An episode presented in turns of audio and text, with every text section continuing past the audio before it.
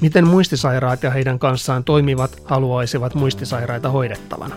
Käräjätörmän monisukupolvinen yhteisökylähankkeen podcastissa Tuula Pesonen kysyy ja muistiasumisen asiantuntija Hillero Pohjavirta vastaa.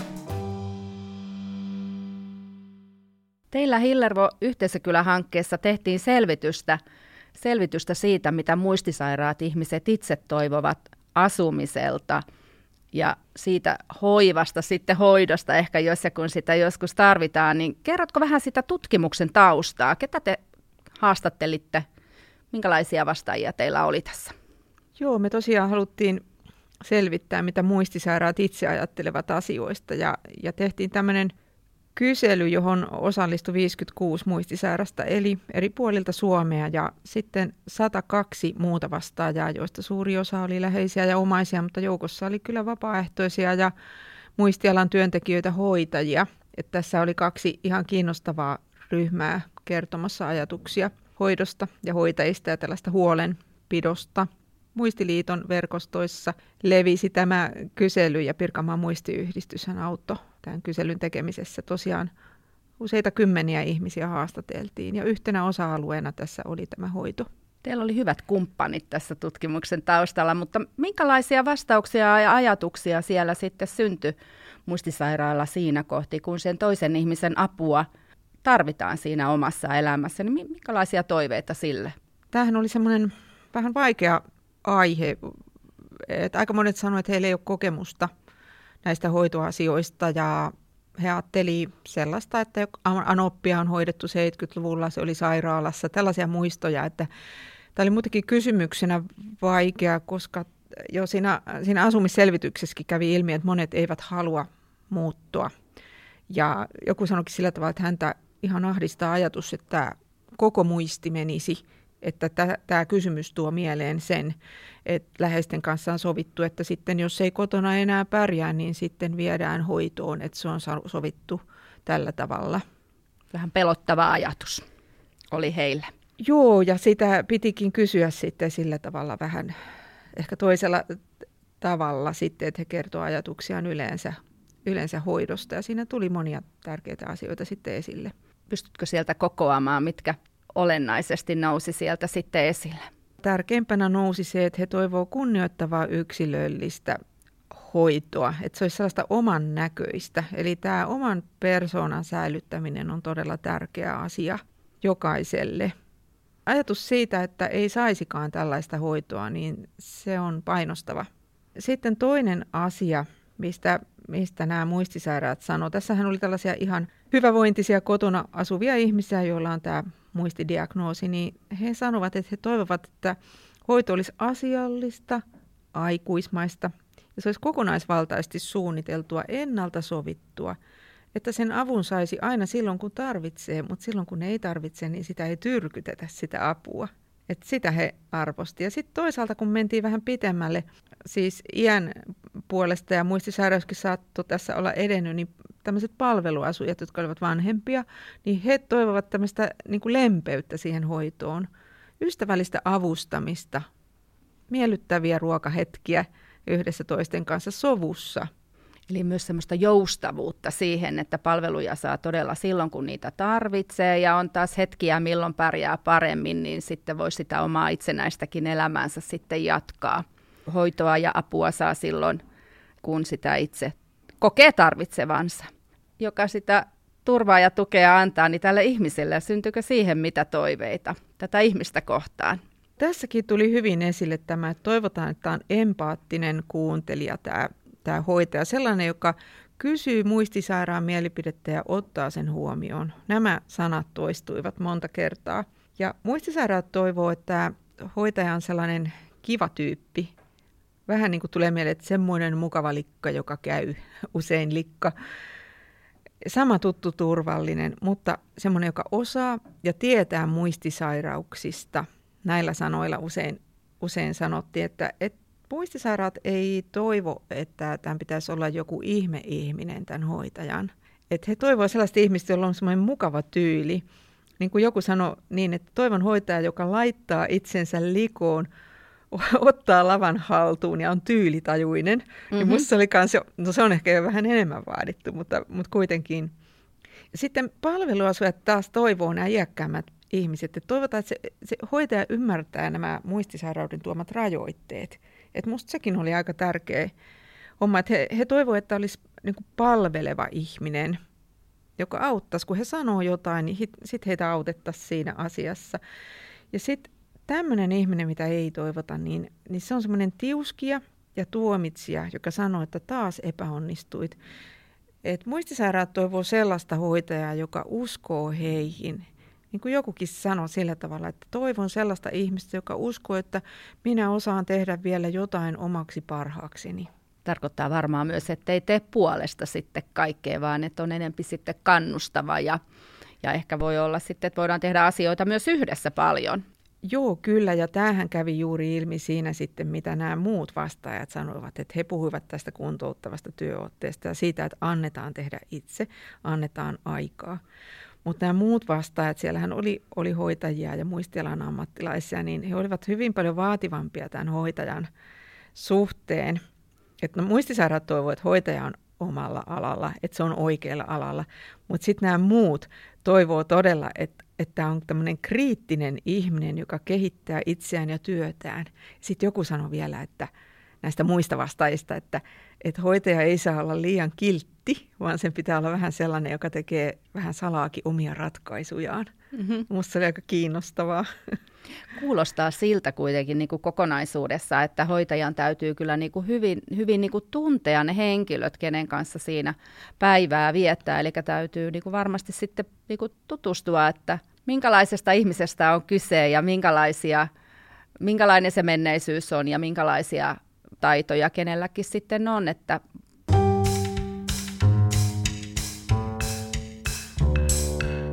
Hyvä hoito on sellaista, jossa kohdataan ihminen sellaisena kuin hän on, ja siinä samalla voi kysyä, tarvitsetko apua jossakin? Päiväkeskuskävijöiltä kyselin kanssa sitten, että mitä he, he toivoo, niin he sanoivat sitä, että he haluaisivat tehdä omia valintoja, että niihin pitäisi antaa se mahdollisuus. Hekin tietysti toivoo omaa rauhaa, sehän oli tässä se pääteema, mutta sitten sit he sanoivat, että voi kun olisi sitä samanhenkistä seuraa, että silloin kun he on hoidossa, että saattaa olla, että kaveri ei pysty puhumaan ollenkaan, että sitten he toivoisivat, että olisi sitä juttuseuraa. Tarkoittaako se sitten, että pitäisi ehkä niitä ryhmiä pystyä suunnittelemaan vähän paremmin, että, että tulisi sitä, se, saisi sitten niin kuin just sitä juttuseuraa niinä päivinä, kun on se oma päiväkeskuspäivä? Joo, tämä on, on aika tärkeä asia tässä joo mm. kanssa. No entäs sitten identiteetti? Se, miten se sitten näkyy tässä tutkimuksessa, selvityksessä, miten teit, että muistisairaan ihmisen identiteetin tukeminen?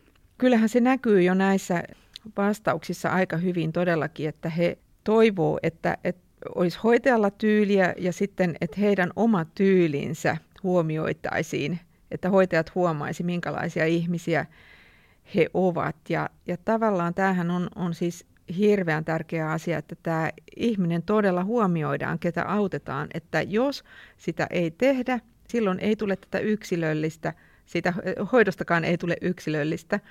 Että tämä tyyliasiahan on just se, mitä tämä Merck Manual suosittelee – sitten maailman terveysjärjestökin suosittelee sitä, että muistisairaiden hoito olisi ihan alusta alkaen yksilöllistä. Ja senhän ei tarvitse sen vuorovaikutuksen, sen ei tarvitse mennä huonoksi, vaikka sairaus etenee, että sen vaan pitää muuttua sen vuorovaikutuksenkin. Eli se, se niin kuin hoito voi olla hyvää kaikissa muistisairauden vaiheissa. Muistisairaiden kohdallahan se just on tärkeää tämä, tämä muistelu ja muistot, koska he eivät muista niitä uusia asioita. Heillä, on, heillä on ne vanhat muistot mielessään ja hehän toivoivat tässä selvityksessä nimenomaan sitä muistelua nämä vanhemmat ihmiset, että pitäisi osata jutella niistä vanhoista asioista. Ja tarkoitus tässä olisi, että niillä vahvistetaan tätä ihmistä juuri niillä muistoilla. Eli niillä pystytään sillä muistelemisella sitten niin kuin vahvistamaan myös sitä ihmisen omaa identiteettiä, että kuka olen ja mistä tulen myös. Kyllä joo, ja se todella alkaa unohtua se, että kuka on. Että jos siitä ei koskaan puhuta, edetään vaan tätä, tätä hetkeä ja odotetaan sitä kahvi, kahvitaukoa ja ympärillä olevat ihmiset näyttävät olevan aivan vieraita, eikä missään ole merkkejä siitä, että kuka olen, mistä tulen. Yksihän on se, että voi jatkaa niitä vanhoja tuttuja tapojaan, että miten on aina tehnyt, niin se on ainakin sellainen hyvä, hyvä asia, että on ollut tapana herätä aikaisin tai on ollut tapana nukkua pitkään tai, tai että saunan jälkeen on aina se ykkösolut tai kakkosolutkin. Ja sitten, sitten on tämä symboliikka, että tätähän usein eh, hoitajatkaan ei ymmärrä, että jos ihminen, muistisairas ihminen kiinnittyy voimakkaasti johonkin vanhaan asiaan, niin se, että mitä se merkitsee sille ihmiselle, että se voi olla juuri se, se, vaikka se vanha valokuvakansio, joka kulkee mukana, tai sanomalehti, niin se voi olla sen koko menneen ajan vertauskuva ja symboli, tai ihan vaikka nukke tai, tai mikä vaan, tai tuttu vanha verho, ja ihmetellään, että miksi tuo nyt on tuosta niin kiinnostunut, niin se voi olla just se kantava voima, mistä tietää, että vielä on jotain tuttua kuulostaa kuitenkin siltä, että ennen kuin siihen pystyy, niin täytyy todella hyvin tuntea sitten se ihmisen, ihminen, kuka siinä vierellä kulkee, että mitä ne symbolit sitten kenellekin se symboliikka voi sitten merkitä. Joo, riittävän monta kertaa tavata ja jututtaa eri ihmisiä ja sillä rennolla tavalla alkaa miettiä, että mitähän nämä asiat merkitsee tälle ihmiselle – et sen takiahan olisi hyvä, että niitä muistoja kirjattaisiin muistiin silloin, kun se on helppoa ja mahdollista, että itsekin tekisi sitä sitten. Sitten on nämä tutut tekemiset. Useinhan muistisairaiden kanssa vaan keskustellaan. Pitäisi miettiä, että mitä voisi tehdä käsillä, mitä on tehnyt ennen, mitä tuttuja vanhoja liikkeitä on, niin se kanssa tuo sitä, sitä vanhan ajan tuntua ja monet kaipaa sitä työtä. Et se olisi kanssa niin osa sitä hyvää hoitoa se mielekäs tekeminen. Omien voiminen ja taitojen mukaan sitten pääsisi vielä tekemään vanhoja tuttuja asioita, niin kuin niitä nyt pystyy sitten sillä hetkellä tekemään. Joo, ja se on sitä, sitä kognitiivista tukemista. Ja just niin, että tehdään sel, sillä tavalla, kun pystyy tekemään, ettei heti ajatella, että ei tämä meidän, meidän iskä enää osaa vaikka soittaa, kun se ennen soitti niin hienosti kaikkia preludeja, niin se harrastus voi jatkua kuitenkin ja samalla sitten se soittamisen liike voi jatkua hyvin. Mm. Tulee se tuttuuden tunne siinä. Joo, kyllä. Ja sitten on vielä, vielä nämä, nämä roolit, että minkälais, minkälaisessa roolissa haluaa olla toisten seurassa. Että se on myös sellainen kantava – asia, että saisi olla siinä roolissa, missä haluaa. Että joku vanha opettaja voi haluta olla edelleen opettaja tai hoitaja, mutta aivan yhtä hyvin voi käydä vaikka, että entinen toimittaja ei enää haluakaan olla toimittaja. Haluaa ollakin semmoinen rauhallinen sivusta seurailija, joka ei puutu mihinkään ja että löytyisi se semmoinen sopiva tapa olla. Että sitähän just muistisairaat sitten jännittää, että minkälaiseen porukkaan he joutuu, että he on mieluummin niiden tuttujen kanssa, eikä haluaisi uusia ihmisiä, ettei tämä mene tämä korttipakka ihan sekaisin. Onko se myös sitä sitten toisaalta ei voida myöskään aina olettaa, että ihminen haluaa olla siinä samassa vanhassa tutussa roolissa tai ehkä tehdä niitä samoja vanhoja valintoja, mitä on aina tehty, että otanpa aina sen saman kahvin, mitä on aina halunnut, vaan haluaisinkin tänään teetä. Että onko Joo. se sitten niin, että pitääkö sitten kuitenkin aina niin kuin vähän varmistella ja kysyä, että onko se mieli muuttunut myös mahdollisesti sitten matkan varrella. Joo, tämä on just sitä hyvää tukemista, että joka päivä saa uudelleen valita, valita asioita, mutta meidän pitää, kun me tuetaan tällaista muistisairasta ihmistä, niin meidän pitää se ymmärtää, että, että, että hän tarvitsee sitä tukea joka päivä, että hän pystyy rakentamaan sen käsityksen itsestään uudelleen ja hyvän käsityksen. Että et me ajatellaan, että me juteltiin silloin, että eikö se riitä, että tämähän on sovittu, että sä tykkää tehdä aina näin. Toki tämäkin voi käydä, mutta mut he tarvitsevat sen vahvistuksen. Ja, ja sitten meidän pitää olla myös hienotunteisia, että me ei käydä penkomaan sellaisia ikäviä muistoja. On hyvä tietää, että jotain ikävää on voinut sattua, mutta me ei saada penkoa eikä myöskään niin kuin vähätellä niitä muistoja, että ainahan sitä sanotaan, että no siellä se Aili taas synnyttää tai – tai ei hänellä ole kuin se yksi muisto. Hän aina puhuu siitä samasta, että taas ollaan siellä, siellä Möttösen mökillä ja siinä voi olla joku syy, syy, että mitä siellä on tapahtunut siellä mökillä, että hienotunteisesti ollaan. Mä oon huomannut, että muistisairailla ihmisillä on usein sellainen, mitä mä oon hoitokodeissa tavannut, että heillä on joku muisto, jolla he kannattelee itseään esimerkiksi lapsuudesta, että rakas isä, isän kanssa aina oltiin aina oltiin ja mun isä oli täydellinen, mutta kun sitä ei koskaan tiedä, että onko se isä ollut ehkä kokonaan melkein poiskin sieltä elämästä. Ja voihan olla, että se ei ole tavallaan edes totta se muisto, mutta se on hyvä toive. Eli mun mielestä nämä toiveetkin, niin niitä ei saa lyödä maahan, vaikka ne olisi vähän semmoisia mielikuvituksenkin tuotteita osittain, niin pitää niin kuin ymmärtää, että ne tukee tässä vaikeassa tilanteessa näitä ihmisiä. Että kyllä se on aika kova tilanne, kun se muisti alkaa heiketä. Pitää niin kuin arvostavasti suhtautua muistisairaan ihmisen kokemuksiin ja yrittää eläytyä siihen. Eli hoitajan vaan, hän ottaa niitä samoja muistoja, samoja, samoja tunnelmia sitten monta kertaa vastaan, mitä tämä ihminen kertoo, että ja niitä ei saa sitten vaan tukahduttaa tai heittää syrjään, koska ne on sille ihmiselle itsellensä sitten niitä tärkeitä asioita, ymmärsinkö näin? Joo, kyllä, ja niistähän päästään sitten se, niin kuin rikastamaan niitä muistoja, että niihin liittyen, että jos voitaisiin löytää niin kuin aistien kautta juuri, että no miltä se sun muisto, sun isä, niin miltä sun isä kuulosti, oliko sillä möree ääni, no miltä se isä tuoksu, haisiko aina, aina tupakille ja miltä tuntuu, ottiko isä kädestä, oliko iso käsi, oliko isän kanssa kiva, kiva kulkea, veikö isä jätskille, oliko hyvä jätskiä ja miltä isä näytti, tai mikä vaan muisto. Mutta tätähän voi tehdä myös vapaaehtoiset ja läheiset että he jaksaisivat sen äh, siitä samasta tutusta muistosta lähtee aina rikastamaan sitä, koska se, sitä kokemus, kun se, sehän ohenee se muisto tällä muistisairaalla itsellään, mutta just tämän kautta me voidaan päästä vielä nykyhetkeenkin. Eli huomioida kaikki aistit, mitä, mitä ihmisellä on, ja niiden kautta myös sitten lähestyä niitä asioita ja niitä muistoja ja niitä tunteita siellä sitten sitten tulee sitä luottamusta ja se ihminen vahvistuu ja sitten muut asiat sujuvat paremmin, kun pystytään muistojen kautta tukemaan sitä, kuka hän on. Et jos ei näin tehdä, niin sitten, sitten menee sitten ikävämpään suuntaan asiat. Se hoitaja tulee rauhassa sängyn viereen ja on tasapainoisen oloinen, mukava ja hymyilevä. Hyvä hoitaja pitää yhteyttä, kyselee vaikka joka päivä mitä kuuluu? Puheiden tasollahan voidaan paljon tehdä. Me tietysti yliarvioidaan sitä puheen merkitystä aika paljon.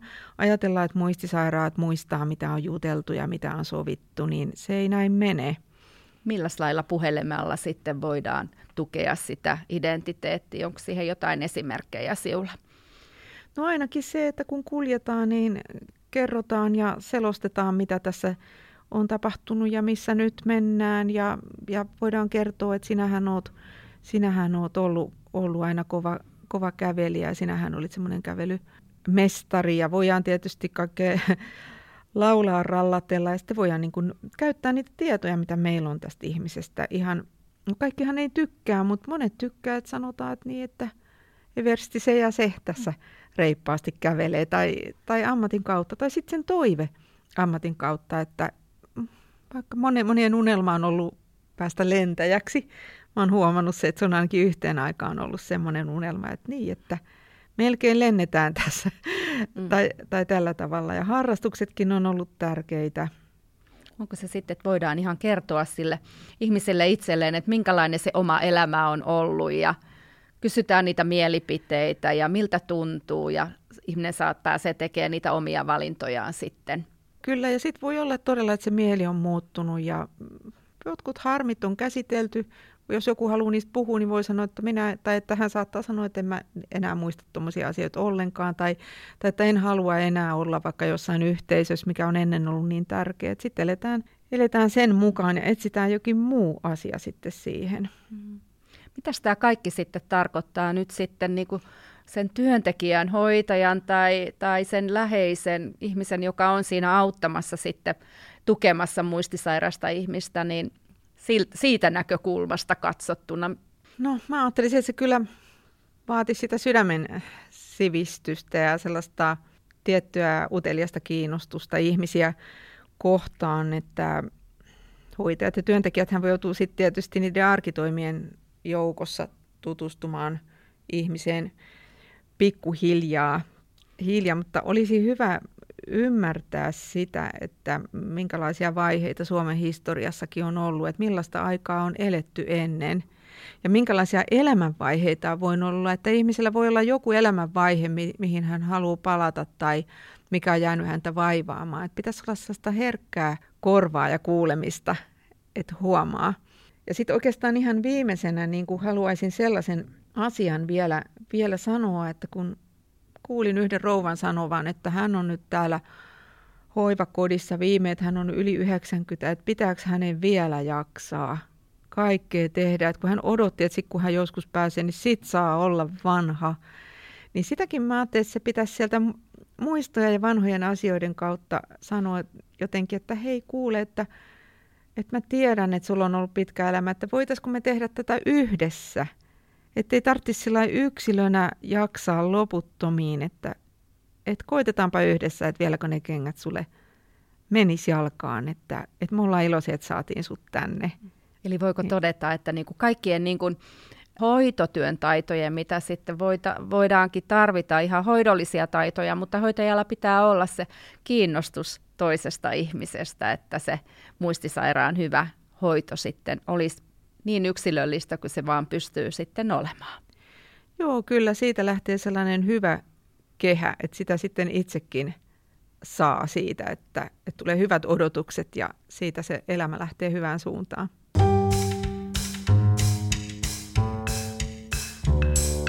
Olen pojalle sanonut, että sitten kun mä olen ihan pöllö, hän saa sitten katsoa.